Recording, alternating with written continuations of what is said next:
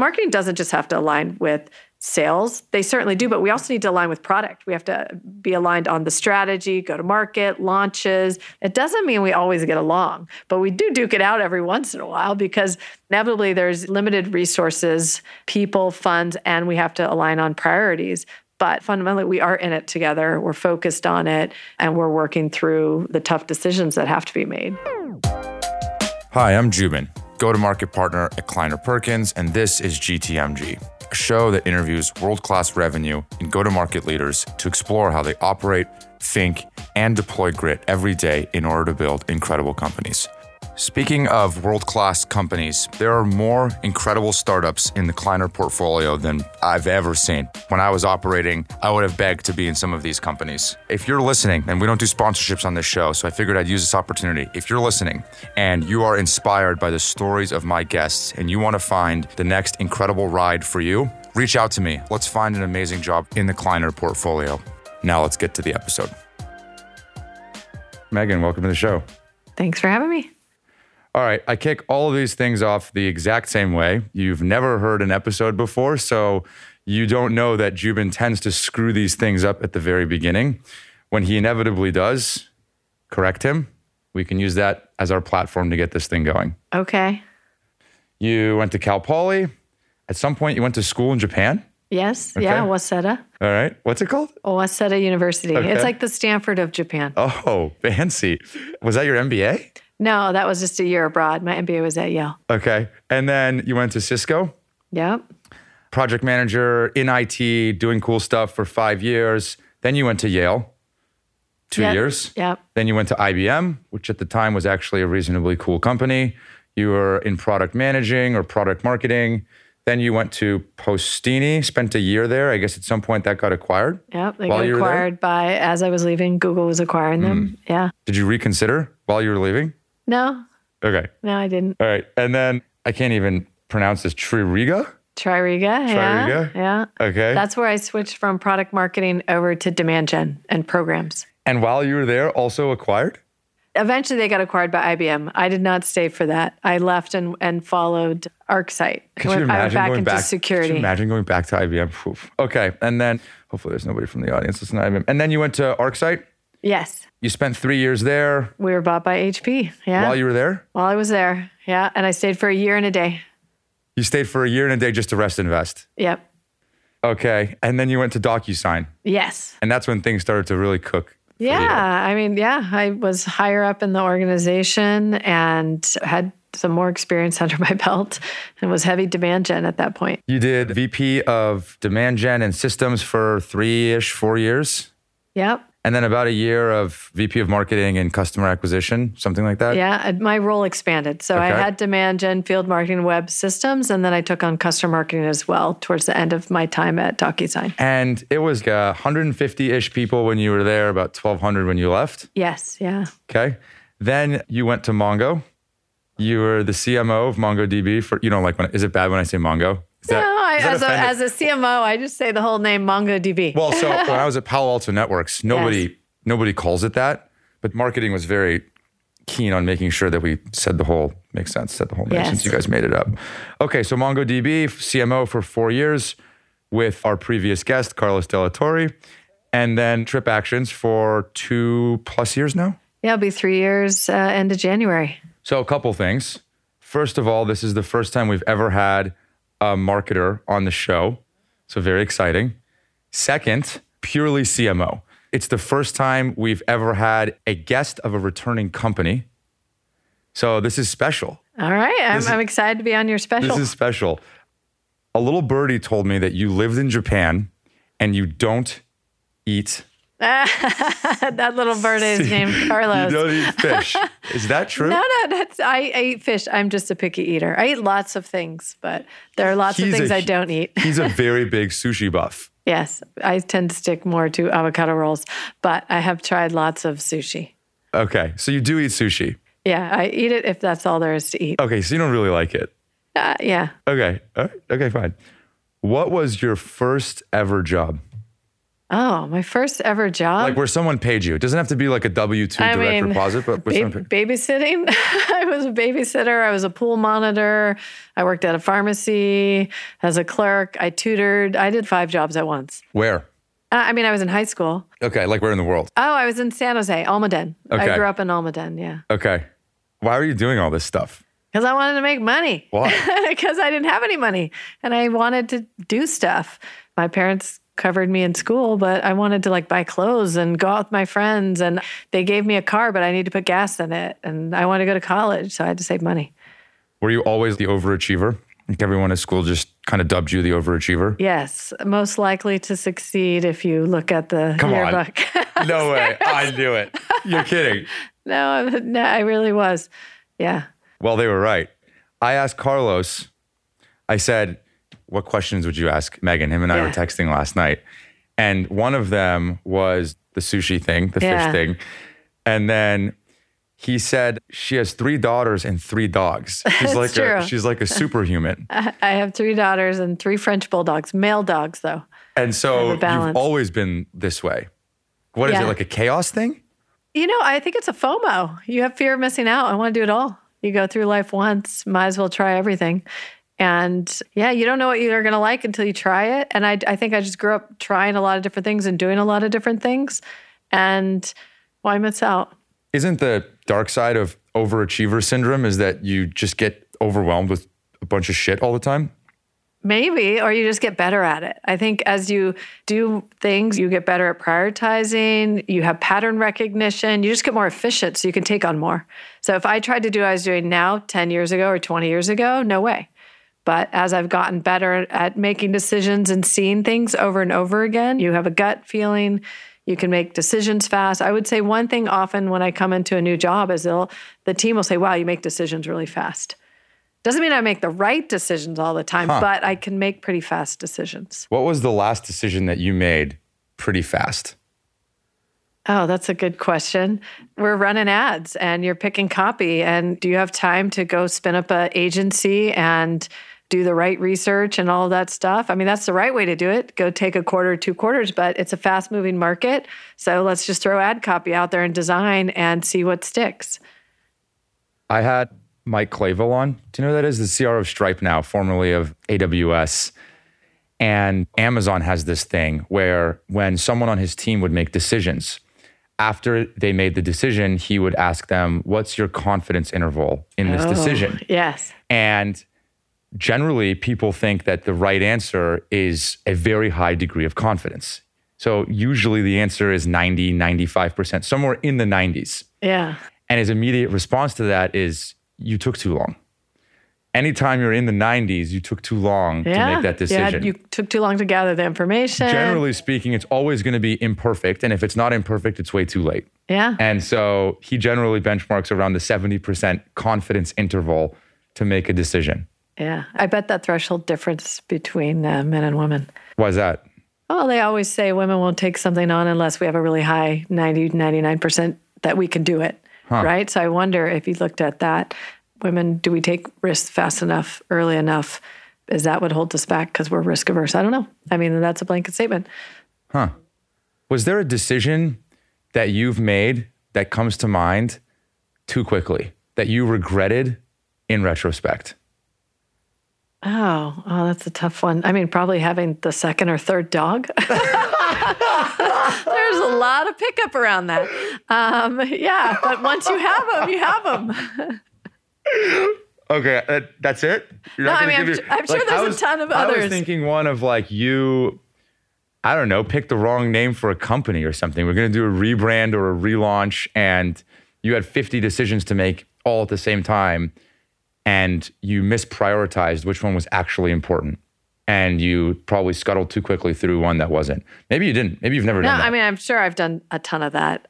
We have an amazing product called Liquid, and it's a payments expense management product. But there's a lot of products out there called Liquid. So, how do you position, differentiate, and go out when you've picked a name that's out there? A lot of things. So, it's yet to be determined if I picked the wrong name and put it out there. you said something that I want you to just talk about to get this thing going. It was as someone asked you about advice in your career that you've gotten, or advice that you would give, and you dispensed it through the lens of someone gave you this advice, which was treat your sales team as a customer. Yes. What do you mean by that? Yeah. So I think one of the things I lucked out on is after business school, I joined Trigo and they had just been bought by IBM. That's actually how I entered in through a startup that had been bought. And the CMO at the time was Dan Drucker. And he was strong product marketer and said the success or failure of marketing is their alignment with sales. And he said it's really important that you look at sales as a partner and a customer and that you align with them. And it was interesting because at the time I was trying to learn a lot. So I was going to a lot of marketing conferences and talking to a lot of colleagues, and they were all struggling with butting heads with sales. And it was pointing fingers, and it was really down at the you're not giving me enough leads, you're not giving me enough content. And they weren't looking at it as, okay, we're attacking the market together. Let's figure out what are our challenges and let's go solve them. It's much better if you're facing the same direction, solving, and the competition is outside the company and the challenge is outside the company. Now we need to solve it the best way and go to market. And that really stuck with me for a decade of how I was going to approach marketing. And that was my first marketing job because my first job out of business school was marketing. Prior to that, I was in IT. And so I just assumed that's how everyone went to market. And that was the philosophy. And that's he really partnered closely with the head of sales. And as I heard more complaints of marketers were that, oh, sales is always pointing fingers at we're not doing this, we're not doing that. I was like, oh, that's not the relationship I have. I have, okay, what are our targets? How are we measuring success? What's the pipeline look like? What do you need to get? What's not working for you? Tell me. I need your feedback. And then we'll go iterate on it. And I think Carlos is a tough customer, a tough CRO, but the relationship works because he's very direct and he gives me the feedback. And I feel like he's there solving the problems with me. And I feel like there's no weird hidden agenda. It's like, Meagen, we got this problem. What are we going to do about it? And I need your help in this. And that's just a much better way to go through life mm. is to have a partner with your executive team and to be addressing the external issues that you need to address for go to market. You talked about at the time you were learning a lot. What do you mean by that? I mean, you're always learning. I think if I went back and looked at my Amazon ordering books, the first decade was all these marketing books, still doing marketing books. I wanted to be a leader. So like self help books. Self help books. Yeah. Leadership books. Yeah. There was a time period I was doing how to have a kid book, how to raise kids book. And then I swung back to self help business books. But I, I think that's key for executives. You have to keep learning, reading, if I don't know how to do a technology, I'll dive in and try and figure it out. I think early days in Salesforce, I had to learn how to use Salesforce and create dashboards and report and defend why I was making the decisions I was making. And I think it was people that dive in and try to learn something and self teach and watch the online classes are the ones you want to hire because our whole job is facing problems, challenges, solving, and you have to learn on the job no matter what because otherwise you're outdated in tech, you're outdated if you don't keep learning. You need to hire people who have different skills. You need to learn from them. And so if you just get stuck in your ways, you're not going to have a job in two years. Is that Meagen's favorite medium with which to learn? Is a book? Uh, no, I mean, I, I think it's my team now. As I have a stronger and stronger team, they bring new insight and mm. titles. I think it's my peers. I talk to other CMOs and VPs of marketing, and what are they doing? I do read a lot of books. I'm up on the news. I don't watch TV beyond such the news. Such an overachiever. But I, so, but in marketing, you have to be on the pulse of it all, right? You've got to right. also be on, on the social channels. Like you can't just stick on Twitter. You have to be up on Instagram and Facebook and Snapchat and whatever new things out there, you need to understand how that's going to impact and disrupt marketing. And you need to hire people. Sometimes when I'm interviewing folks, I can tell I'm not going to hire them for whatever reason. They don't fit what I need, but I'm on there and I don't want to waste the time, my time or theirs. I'll start to ask them, what do you do in your day to day? What are you reading? What are the apps you love? And I'll just try to extract information from them in that short amount of time so it's not a total bust. And all of a sudden, I learned about Line App wait, three so years ago. So wait, wait, wait. So they're bombing an interview. yes. And you know that they're not going to get a job there. Yeah. But you feel somewhat obliged to at least do the allotted slot of time that you're interviewing them for. And, and learn from it. And so you're like, well, selfishly, I might as well take advantage of this opportunity to learn. Yes.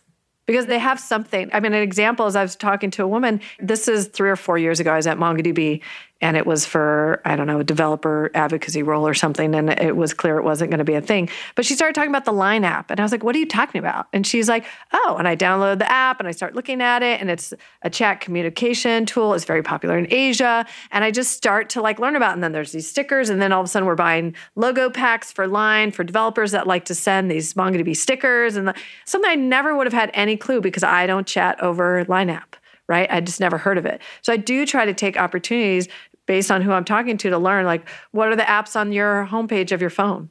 Why do you like them? I'm targeting people who develop apps or I'm in marketing what I want to know how people are digesting do, information. Do you want to co-host a podcast together? You'd be a great host.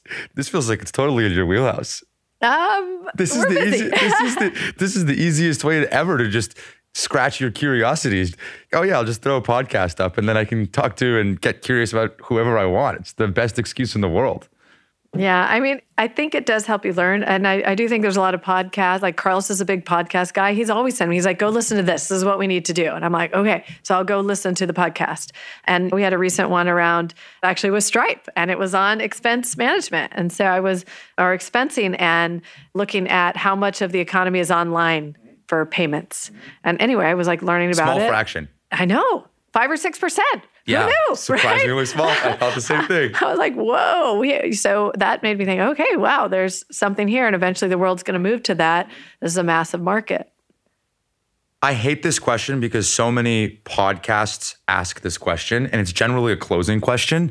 But I've heard you say you have a closet of books, which I just kind of like imagined in my head. I, I actually believe you. I think you actually have a closet of books stacked on top of each other. Yes. What are the ones that you always gift your team? The one that just came to mind is we're thinking about category creation and the book Play Bigger. And there's actually a whole agency around it, but it's like what they did a decade or two decades ago, maybe yeah. with Mercury and creating a category and how you differentiate and take a market. And so we're thinking a lot about that. So I've read that and now I'm reading it again because it's something we're we're focused on. So there's tons of different marketing books out there depending on what you're trying to do. And then there's a new book called Move that just came out from the founder of Terminus. And uh, you sit on the board of. Yes, I do. And I'm reading those kind of books. They're looking at the market, they're looking at case studies, what are marketers doing? And I read it and I think, okay, how do I apply it at TripActions? Mm. You said self help for a while, then you oscillated to leadership type books. Yes. What are the, in the stack of leadership, any favorites? I'm totally putting you on the hot seat here. Yeah. Ben Horowitz is on our board. The hard thing about hard yes, things. The hard thing about hard things I read as I was entering into TripActions. Yeah. And I felt a lot of great learnings there. When you think about leadership, I thought about it a lot as we entered a pandemic at a business travel company, how making these tough decisions, hiring, what are you looking for? So that's an example. We've got Shaka Senghor on our team as well, running DEI. Yeah. And he's got a couple books out there there's a lot to run and lead a company and to think about because you're thinking about the people on your team, you're thinking about the market that you're going after, you're thinking about your function and how you can better run your own function. And in marketing, there's just a ton of channels you've got to understand and where people are going for information. Can I recommend two very obvious, actually three, three books that sure. are my favorites? Yes. That I'm sure you've read. I just want to sound smart in front yeah, of you. Do it. Uh, one is Ride of a Lifetime by Bob Iger. I haven't read Disney it. CEO. All right. Amazing. The second is Shoe Dog, Phil Knight. And then the third is Andre Agassi. Do you know who that is? The tennis yeah. player, his autobiography. All right. Those are the three that I would recommend. Well, and if I was to give a fourth, it would be Ashley Vance's biography of Elon Musk. I just think it's amazing. But nonetheless, I think we uh, love him. Yeah. The idea around category creation, there's a lot of very practical books but a lot of the time, and it's just Joubin's simple brain working this way. I think about this too. We're sitting in Kleiner's office. People just come in here and that's all they think and talk about. Yes. I like to read about the people that have created these amazing categories. And entrepreneurs, CROs, people on my team always ask, what book should I read? Yeah. And usually the first one that I recommend is Shoe Dog because it's a very, very honest reflection of how hard it is to build a business. It's just so hard. It is. And I think it builds a lot of empathy. Reading about how difficult a brand like Nike, how hard it was for them to do what they've done. Yeah, I mean, I think you're right. When I was reading The Hard Thing About Hard Things, I was like, a CEO's job is hard. Yeah, really hard. I had a lot more empathy for my CEO. yeah. Yeah. So Ben Horowitz is on your board. Yes. Have you ever bombed the board meeting? It doesn't have to be a trip actions, just in general. Yeah, I'm sure I have. Yeah. None come to mind. What would bombing a board meeting even look like? Or maybe I'll ask you a different variation of this. Have you ever seen any of your peers bomb a board meeting? Yes. Of course, I've been in tense board meetings. I don't think I'm going to go into any of those examples here Yep. where you've just come in and you're presenting on one thing and a question comes in you're not expecting and it derails the conversation. And all of a sudden you're running down a different route. Yeah. I think if you're orchestrating the board meeting correctly, you've set expectations up front the person's presenting, they've socialized a lot of these ideas and decks ahead of time, and you've got some alignment going into it, but you're also seeking some feedback. So I think if you're managing it right, you shouldn't bomb a board meeting. But hmm. I've certainly been on boards and attending board meetings, things that may go one way or the other. Sit on G2's board, sit on Terminus's board. You're an advisor to, honestly, if I had the whole list written down here, it would be pages. You've done an incredible amount of really cool startups and advisory work with them, two of which are currently on Loom and Product Board. Yes. KP companies. How cool is Loom? How cool are Very these? cool. Like how cool yeah, are we use it at Trip Actions. Yeah. Okay, so I have a question for you. Yeah. What I do with Loom is I treat the partnership as a kind of the my board, and I do a QBR because I'm a I come from sales. Yeah, I do And- QBRs too. and, uh, which is very foreign inventor, by the way. Nobody does. Like, dude, are you serious?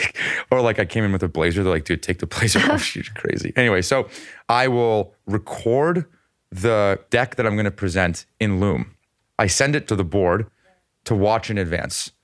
Then they comment in Loom. Yeah. Then I send it to the entire firm so that all of the cross functional people that need to know know about it.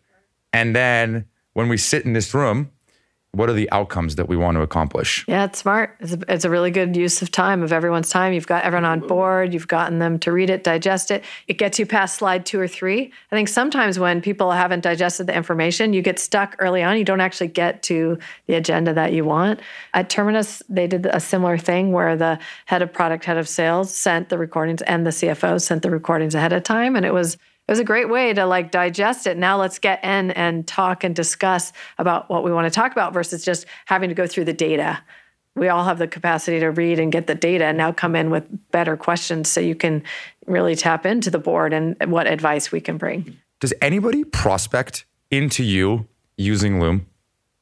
I want to say no. How surprising is that? But I've started to ignore the videos that come in through emails from people I don't know.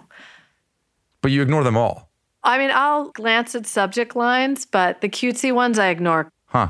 The ones I pay attention to are, hey, I know so and so, and they recommended we talk. And they're using the weight of the relationship with so and so to get me to talk. And then I'll take it. But otherwise, it's too much inbound. Okay. It's the warm relationship. And I feel in, somehow indebted to the person they know that I'm like, okay, I'll give you 30 minutes to hear you pitch. what is PG Tuesday? Uh, I love it. It's Carlos, you know, he's smart. One of the reasons he's great to work with is his sales reps are hungry and they know how to sell. And PG Tuesday, they have prepped all the way up into that and they pipeline generate into accounts. So they're self sourcing deals. And there's nothing like marketing bringing in pipeline and deals, creating awareness, but you also sourcing and getting in there. So it, it's What's your role in it? Do you have a role in I it? I totally have a role in it for sure. First of all, from a marketing standpoint, if they PG into someone and they've never heard of Trip Actions or our liquid product, that's my fault. Right. I haven't done enough in the market to be in the selection set. So I need to make sure they get someone to pick up the phone. Second of all, as they're PGing, they need assets, they need a reason to reach out.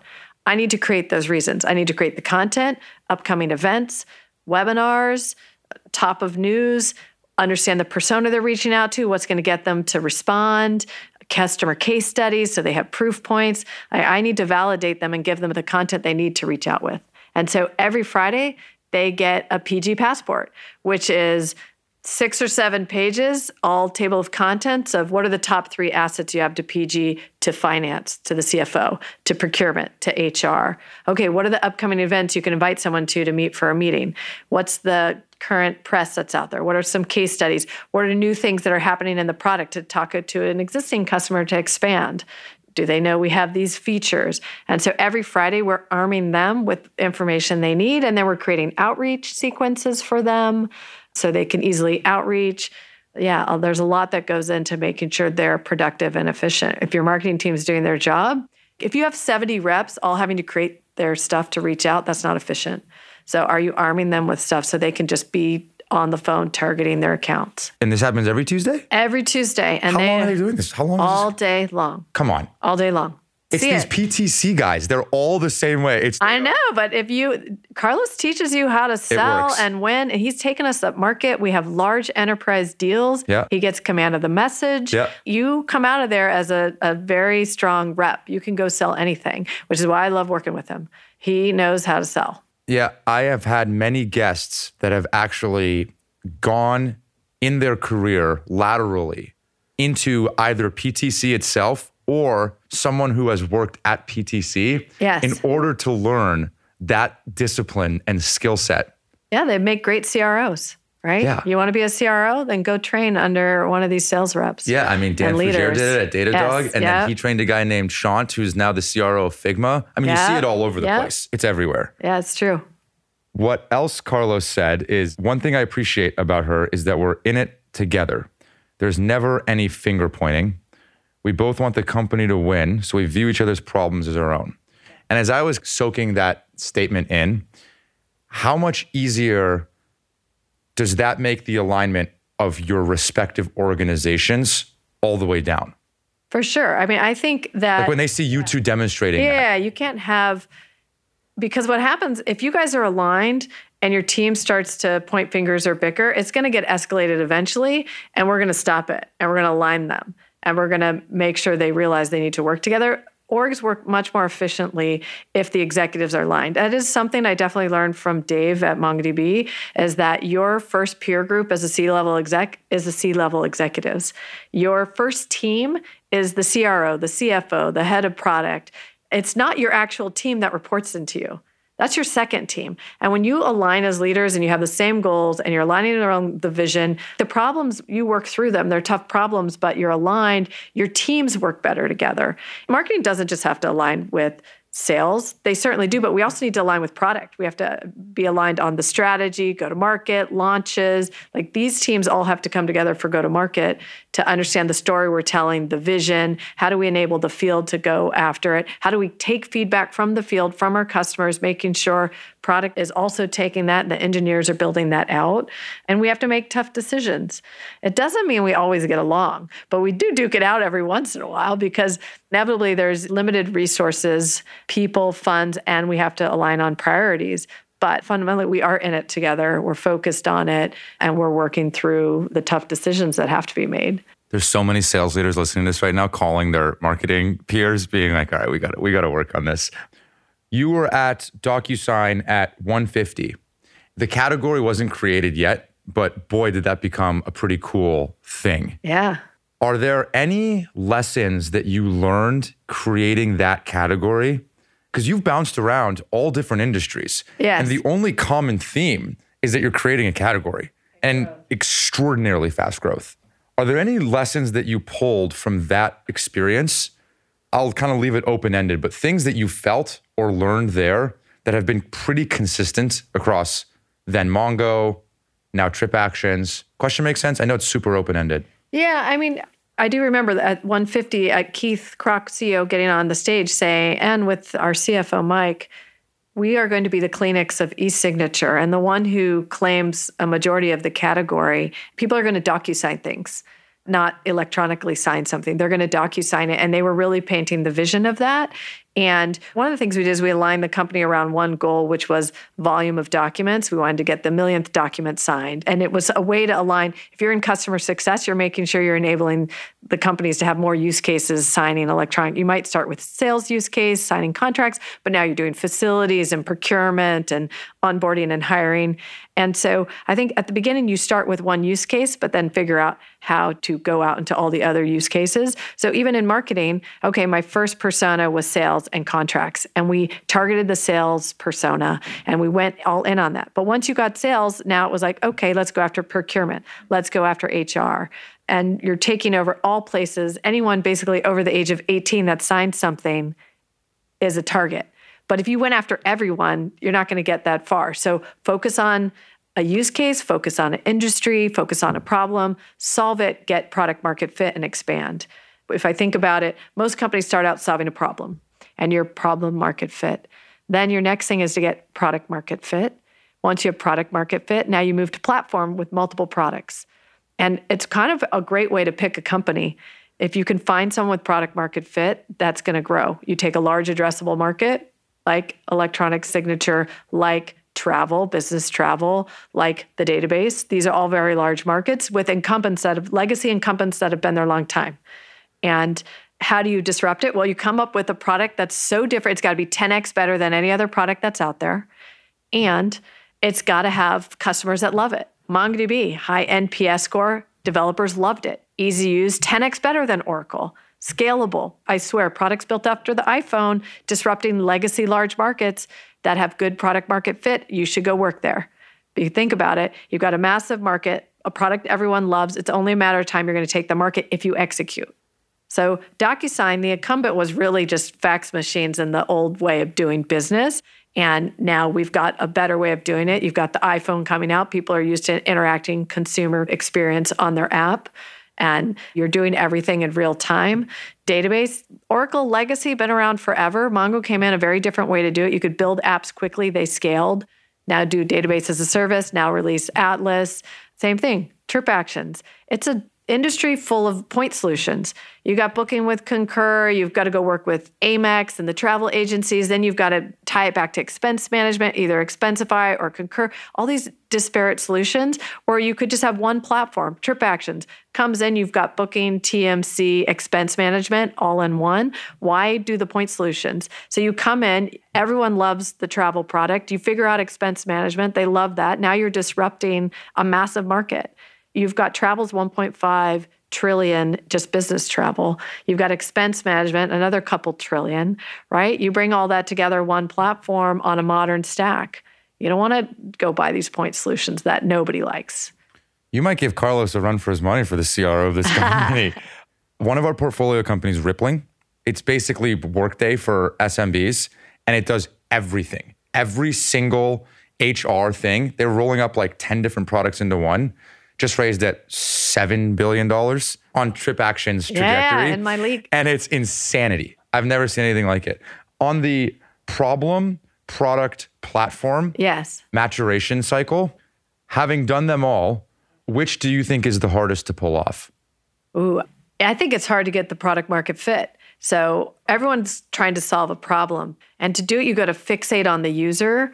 And so DocuSign fixated on the user, MongoDB fixated on the developer, TripActions fixated on the traveler and created a product the traveler loves and got a love for it, which drove adoption. And now you get product market fit, you need the team to go execute because you got a product people love. Now you need to make sure people are aware of it and then scale that up.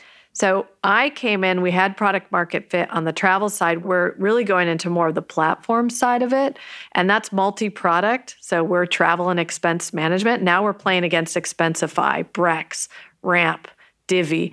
That's a whole point solution set of products. And we're in there with travel expense management and payments and corporate cards. It's different when you go platform because you're now going after a bunch of point solutions you have to create that new category, which I don't think is easy. So I don't know. They're all hard, right? Pick a problem people are going to pay money for. That's hard. Okay, you got that. Now get product market fit. You built something people love. Now you got to get it out to the masses. Okay, you get it out to the masses. Now you got to keep scaling and growing. You're doing the platform and you have multiple solutions on that.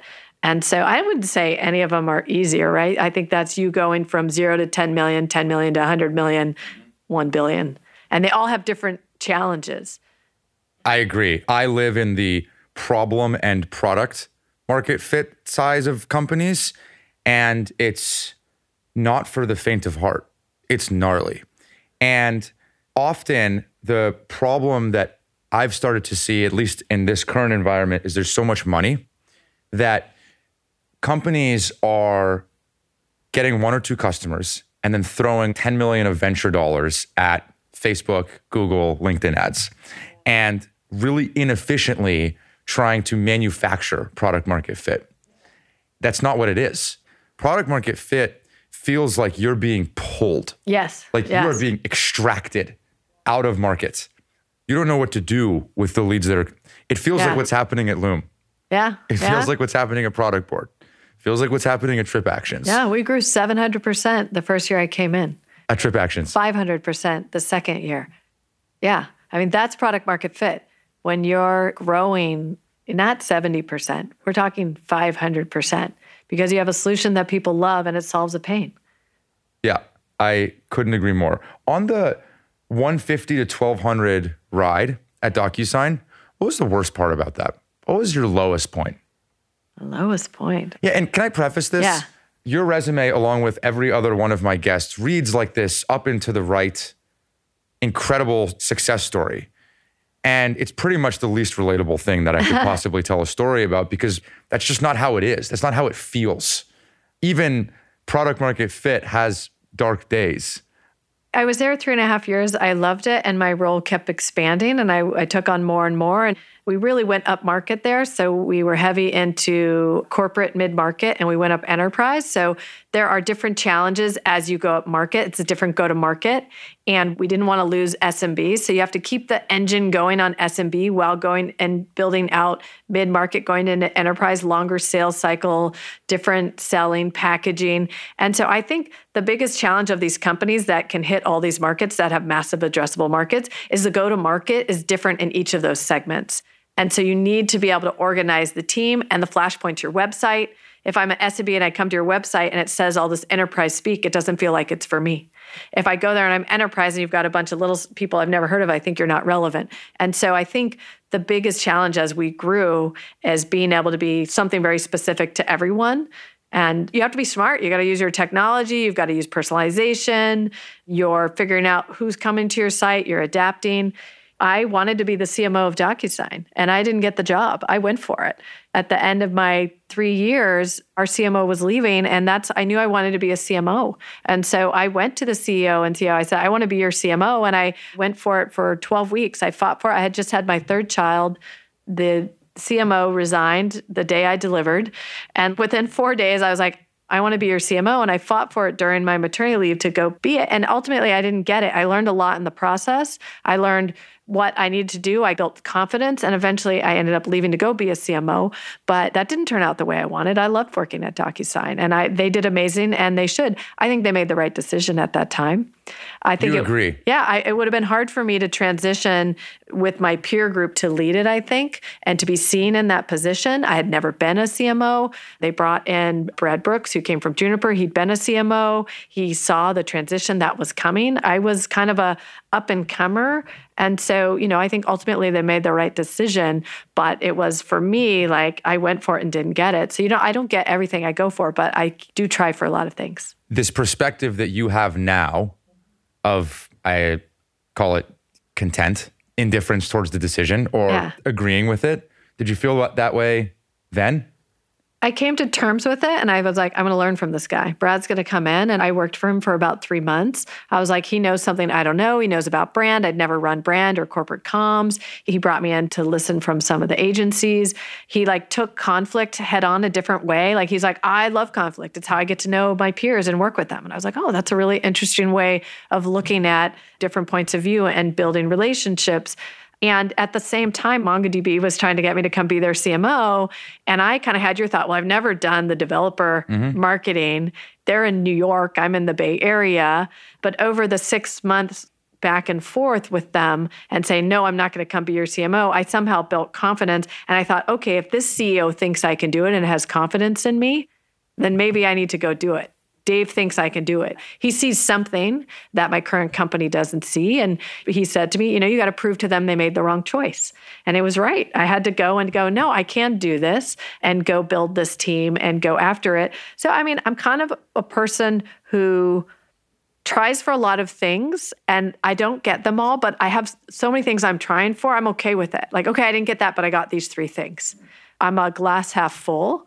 So I'm always seeing the silver lining, the learning. It's just how I get through failure. I just go, okay, well, I, that was supposed to happen. When I went to business school, I applied to Harvard and Yale. I didn't get into Harvard. And at the time, I was like, oh, I didn't get into Harvard. But I was like, okay, well, I got into Yale for a reason. Yeah, I met my husband. I got a great job coming out of that. I made a network from there. I am in the camp of things happen for a reason, and you take the learnings from them and you make whatever happened the best thing that could have happened. I don't know. It's like self fulfilling.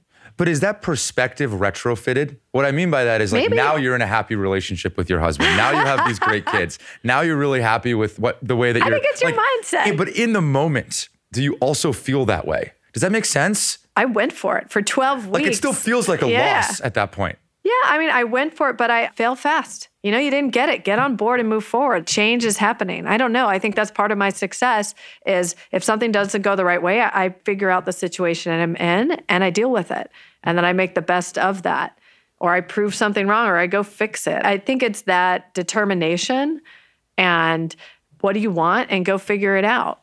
I don't know. I think attitude has a lot to do with not giving up.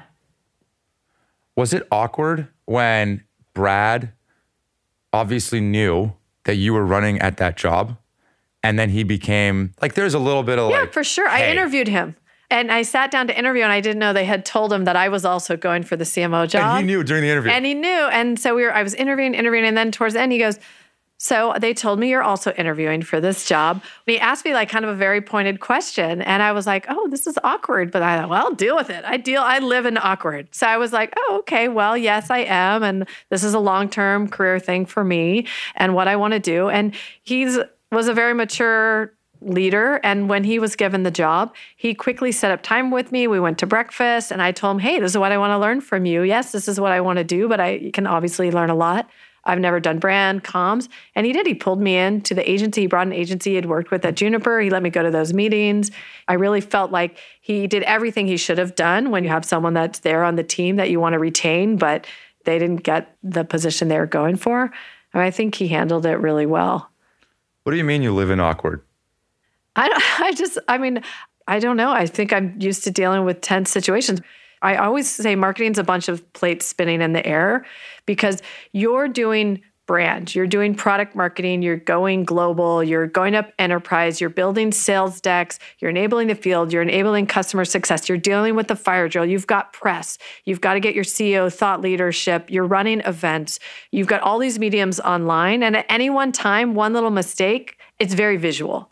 It's not like you're an engineer coding something and everyone watches your code. In marketing, everything's visual. Everyone's a great marketer. Everyone has an opinion. You're supposed to be growing, learning. You've got a competitive landscape that's constantly changing. And you've got to balance all that. And you're managing a team that is not all the same.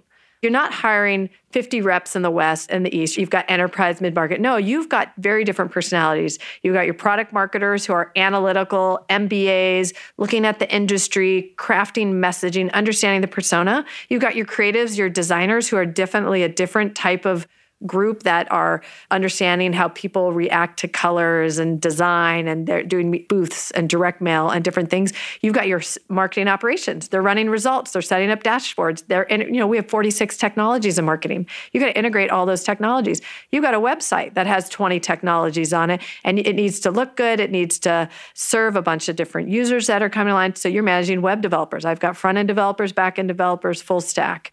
You've got a European team, they're localizing.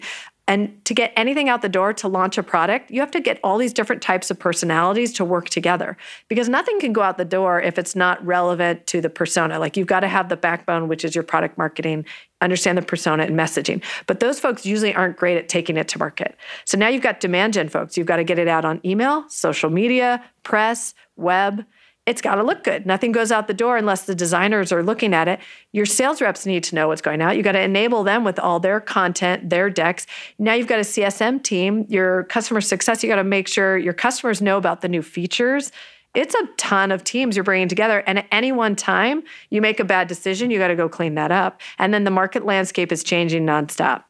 And you are beholden to a lot of people. You need to serve your sales team, you need to serve your customers, you need to partner with product because you need to know what's coming and the launches. So it's a lot of different things going on and you need to serve your people team because your employment brand, marketing needs to help with that. Your LinkedIn brand, your social, you're trying to hire. We got to hire a lot of people. You got to hire 100, 200 sales reps, you got to hire a bunch of engineers.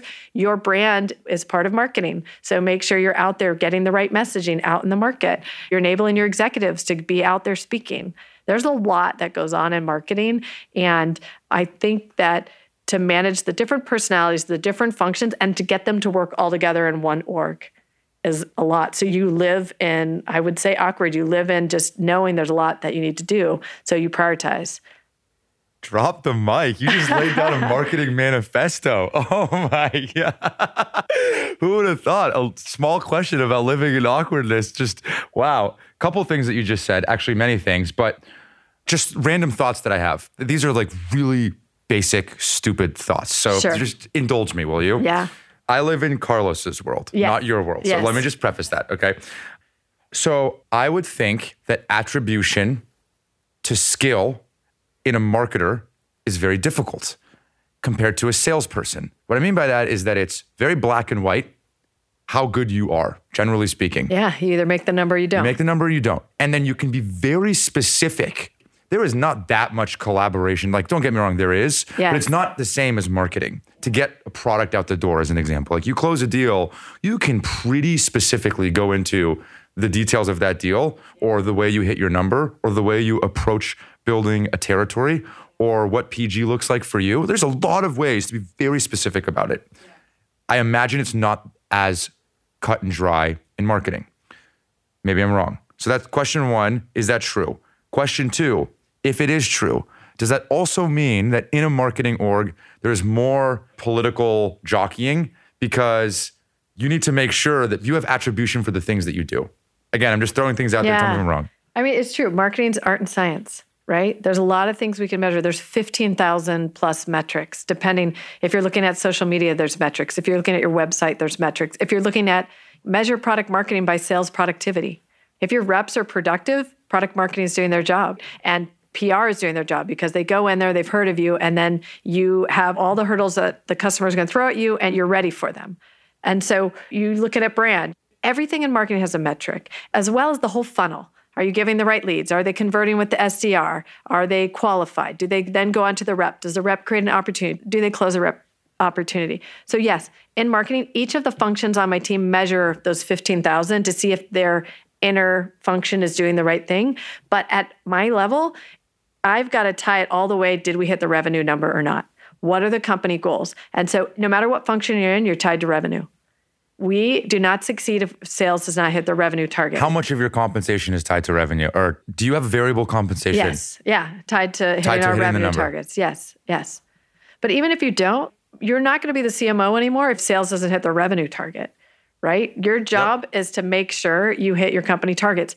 And it's the quarterly revenue targets and it's the overall brand. I mean, there's a lot of things you're thinking about the future of the company and where it's going and the short term hitting those goals. So, as far as attribution, align marketing to the revenue target. Yes, eventually the leaders of those functions trickle it down to the individual level. But at the end of the day, at the beginning of every all hands, I look at our dashboard, which is the funnel for that month. And everyone, the 50 people in marketing now, are looking at where are we on our revenue targets? Where are we on opportunities? Where are we on qualified through the SDR or how many leads that are qualified, the volume? And I make sure everyone looks at sort of the North Star of that. And if you want to change behavior, then change what they're measured on. But you're right, it is different than sales.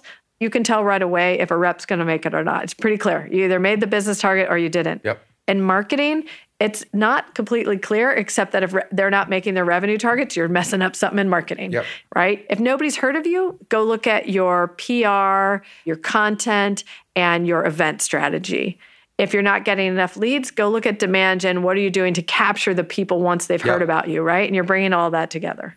I will play devil's advocate to myself a little bit, which is that in sales, especially in this market, especially in the Valley, there are mediocre reps at Trip Actions today that look like heroes because the business is growing 700%. There was those reps at Mongo. There was those reps at DocuSign. There's those reps at every one of these insanely fast-growing companies. At some point, when you're 7xing the business, there is more demand than there is people to meet that demand. That's the way that these high growth businesses go. And so everyone's hitting President's Club. Everyone overachieved on their quota. I'm not picking on the companies that you work from, just giving examples of high growth Well, companies. then your quota's not high enough. Well, so so what you end up doing is you you have to distill it down to qualities and characteristics of those people. So the line of questioning that you ask is a similar one that I ask. I want to understand how you learn.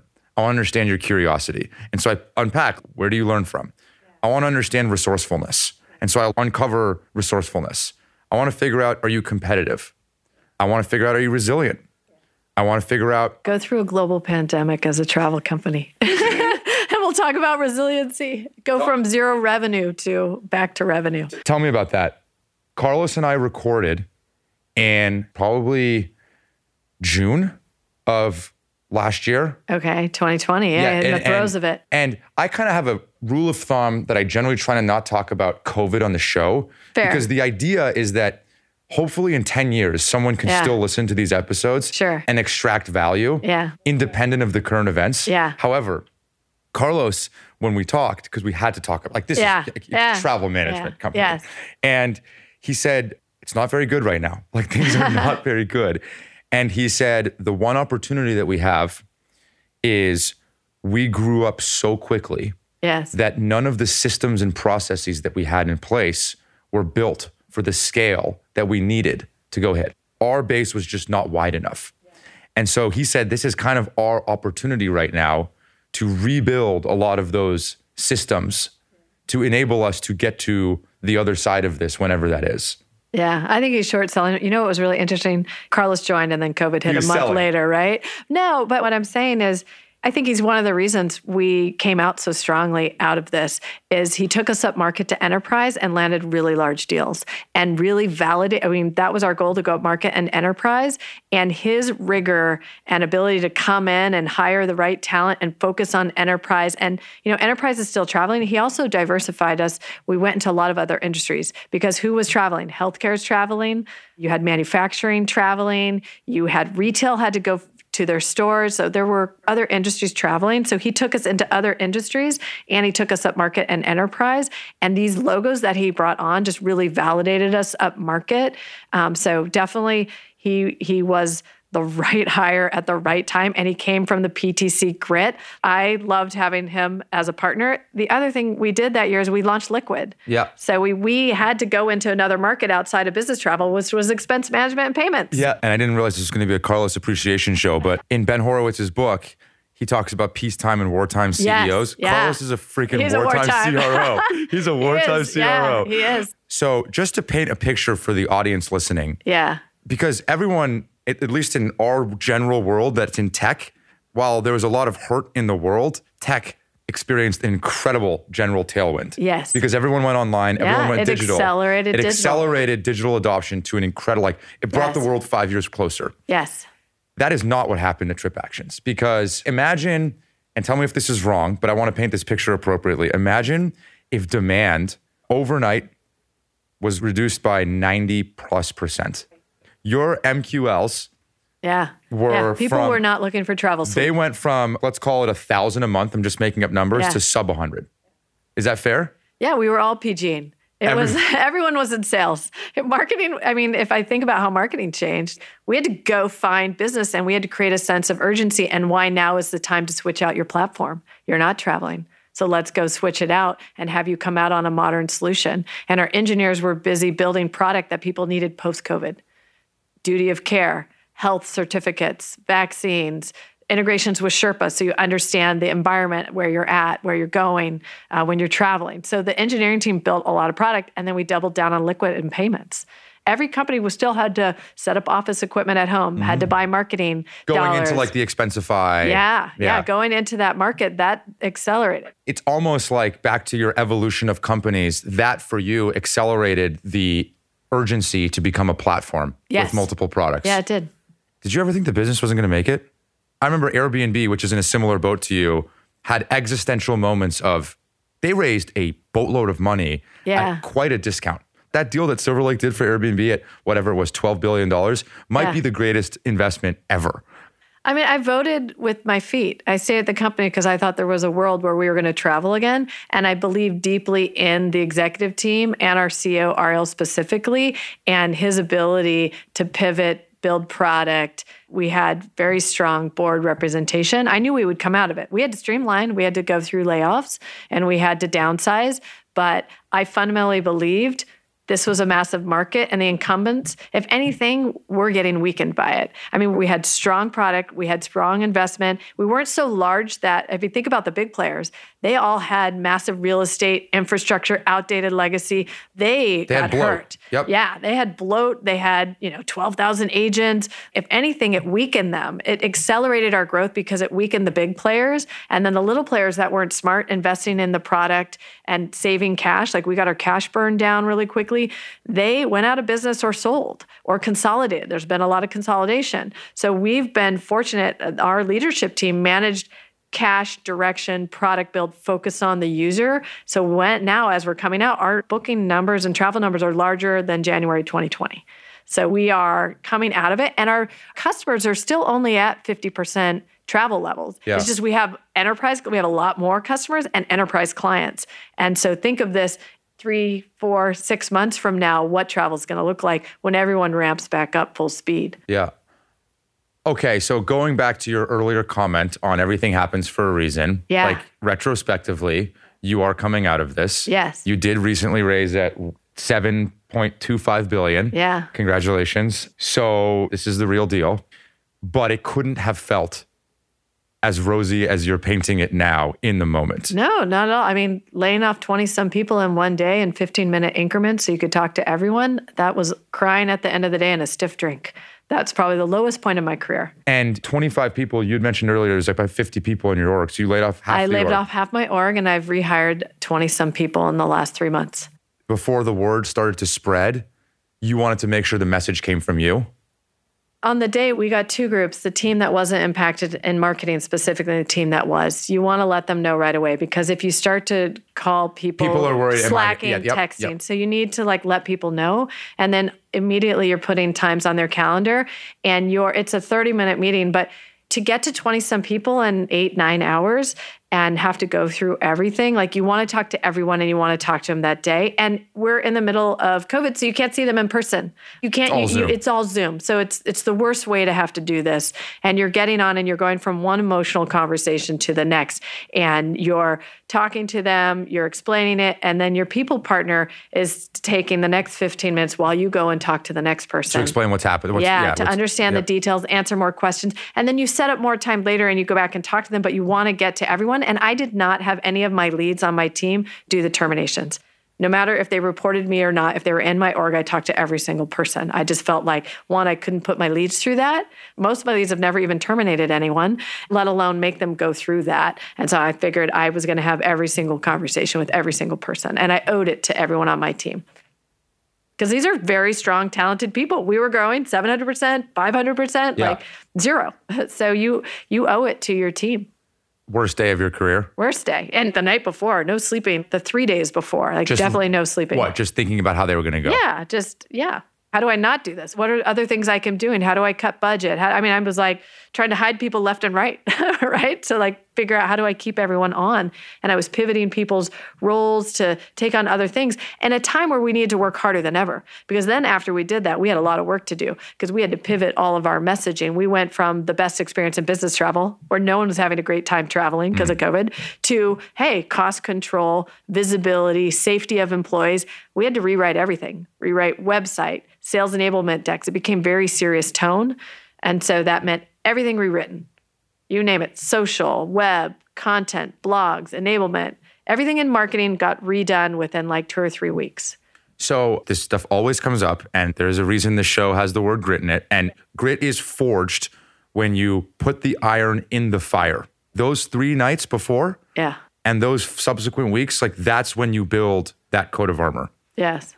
If you were to do it again, knowing what you know now, not even the layoffs, but the feeling, are there any things from a personal perspective that you did besides the extremely stiff drink? Maybe it went from a double to a triple vodka, but are there any things that you felt like kept you grounded in the moments, giving you perspective, where it wasn't just sadness and I don't know, working out or yeah, I mean, going definitely into your, going into your closet and reading books. Like I don't know what it was, but I'm just curious what people are doing as the iron is in the fire.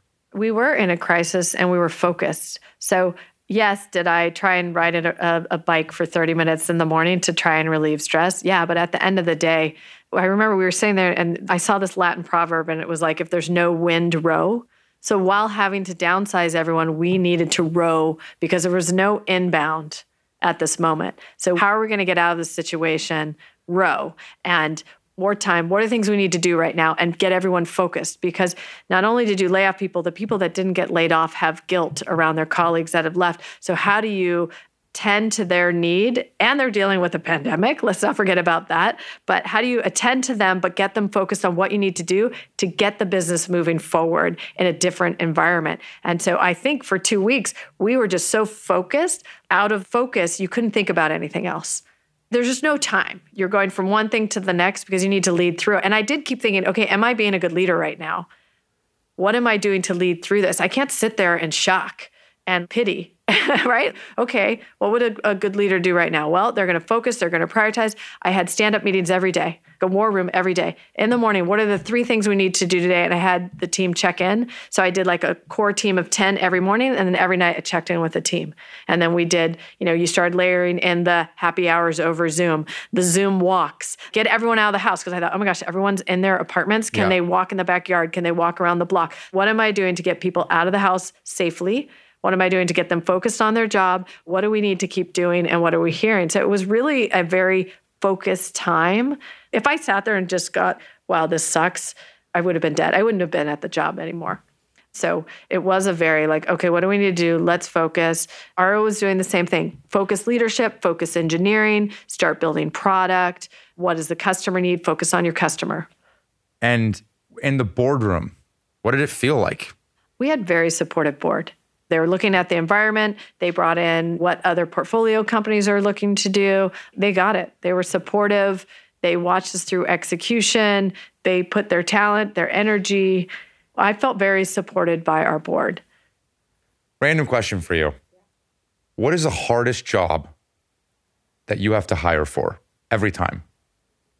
I feel like it changes. Product marketing, I would think in general, is a good one overall. Hiring product marketers is hard because you need solid analytical message. Like they have to be good at their craft, but they also need to be good at their domain. There's no supplement for someone who's got domain expertise.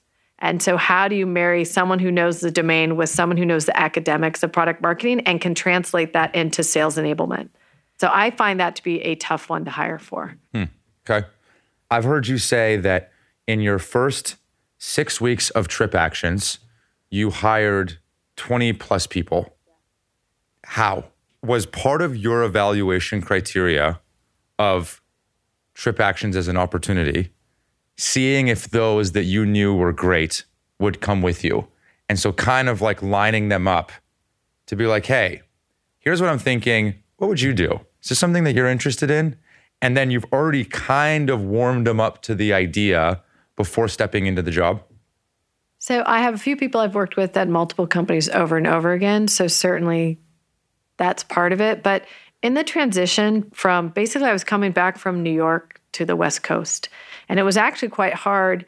You know, when I joined MongoDB, we were dual headquartered, but within a year or two, we consolidated headquarters to New York and pretty much offsites happened in New York, board meetings happened in New York. All the new execs were getting hired in New York. And so I found it harder to hire for a tech company in New York when most of my network had been in the Bay Area. Mm. And so there were some really good, talented people that didn't want to do the cross country thing at the time. And so I actually found it a lot easier to come back to the West Coast and hire. And I had 10 people on my team when I joined TripActions, and I had 24 open headcount. And in some ways, there's fires everywhere. There's a bunch of things we needed to be doing, and we weren't doing enough to support the sales team. We had an amazing brand. They'd done a lot of great work on the brand. We had an amazing product, but we needed to build out all the functions. We needed to build out product marketing and content we needed to hire in Europe. We needed a design team. We needed a web team. Everything was really outsourced to a lot of agencies. And so bringing that in house, message, alignment, there was a lot that needed to happen. And I knew I needed to hire leaders and I needed to hire their teams. So when I looked at the 20, I brought in half the leaders I had already worked with at prior companies. So at, I hired people that had been at DocuSign with me. Maybe they weren't at DocuSign anymore, but I had worked with them at DocuSign. I had worked with them at ArcSight. I had 12 people I'd probably worked with over the last decade. And so as soon as I knew I was going to Trip Actions, I did start to reach out to different leaders saying, hey, I have a new opportunity I'm about to go work on. Where are you at? Are you happy? What are you doing? But if I had waited for them to join and then spend a month or two months to hire, I never could hire that fast. So I was hiring the leaders and the people on their team. And then I was introducing them to each other before they both started because I just knew, hey, I needed people to do this function within it as well as the leader. And I prioritized hiring over anything else because I couldn't dig out. Marketing is fire drills all day long especially if you're behind and you're scaling, the company's scaling so fast. You're growing 700% that year. You are already leapfrogging what you need to do in marketing in like a month. And we bought 46 technologies, right? We had to implement those. We rewrote the entire 46 website. technologies in a year? In two years. We're at 46 oh now, but we oh probably bought 20 that first year. We rewrote the entire website by code. We used to have 13 pages. We have 1,300 pages on our website. We built blogs. We did a bunch of things. We had to put the right people, process, and technology in place to scale. We had to get a budget. I had to set up QBRs for marketing. And so, yeah, I hired leaders and people on their team so then they could start doing the excellence in their function so we could scale the company. But I, there was no way I was going to do it by myself with 10 folks that didn't have those functions. I can't help but ask you like, I listened to you talk and I feel like you're in your first ever job. The way that you care so much shocks me because you've accomplished so much. What are you still trying to prove? I can't help but listen to you caring so much, so deeply passionate about this thing. Why? Where is that coming from? I mean, I. I mean, all. that's awe. why I love marketing. I mean, it's hard. You could be a CMO, and it, it's you never master it, and it's because of all the moving parts. It's the people. It's the new technology that's out there. It's your competitive landscape. It's going from product market fit to platform fit. There's always something. You're dealing with new salespeople, new functions, going up market, and I don't know. I love it. I think I would be bored if I wasn't doing it. I like the challenge of it. I like working. There's a lot of satisfaction from that. And so, yeah, I I've always been someone who likes to take this stuff on. It's amazing. Just to be clear, it's, it's, it's inspiring. You've said in the past that success comes from your ability to look at a problem and solve it. When you're interviewing people for your team, how do you qualify problem solving skills? Yeah, I mean, unless I'm hiring a specific leader, usually they've been vetted by the team from more of a domain standpoint. And I'm looking at their background, I'm, I'm looking at the feedback, and now I'm trying to figure out are they the right fit culturally for us in the company? And are they how I want to orient the team? And what I mean by that is I try to get rid of the victims. I want the problem solvers. I want the ones who I can give very big, hairy problems to, and they go find out how to solve it. They figure out how to get people on other teams to do what they need, even though they don't work for them. And so I'm interviewing, I'm asking things like, What do you love about your current job? And I'm hearing that. What do they love about it? Because usually you're interviewing someone who's not looking to leave if you're trying to poach someone or, or go in there. And then I ask them what they hate about it. And what they hate about it is very telling if they come back and say, What I hate about my job is I told them we should do this and we're not doing that. You know, I don't have enough budget or I don't have enough headcount. Nobody's listening to me. And I think, oh, wow, they're going to come here and nobody's going to listen to them, mm. right? Because nobody listens to you if you don't sell the value, align people on goals. You have to earn the respect of your colleagues, peers to get the money, to get the budget, to get the company to go in that direction. So I'm looking for people who can figure out what do we need to do? How do I sell the value to the team? How do I make the right decisions? You execute, make right decisions, you earn all those things. So I want someone who's going to come and solve problems, not come to me at, at, my desk and say all the reasons why they couldn't do what we needed to do. I'm hiring them to come to me and go, okay, let's try this, or I think we should do this.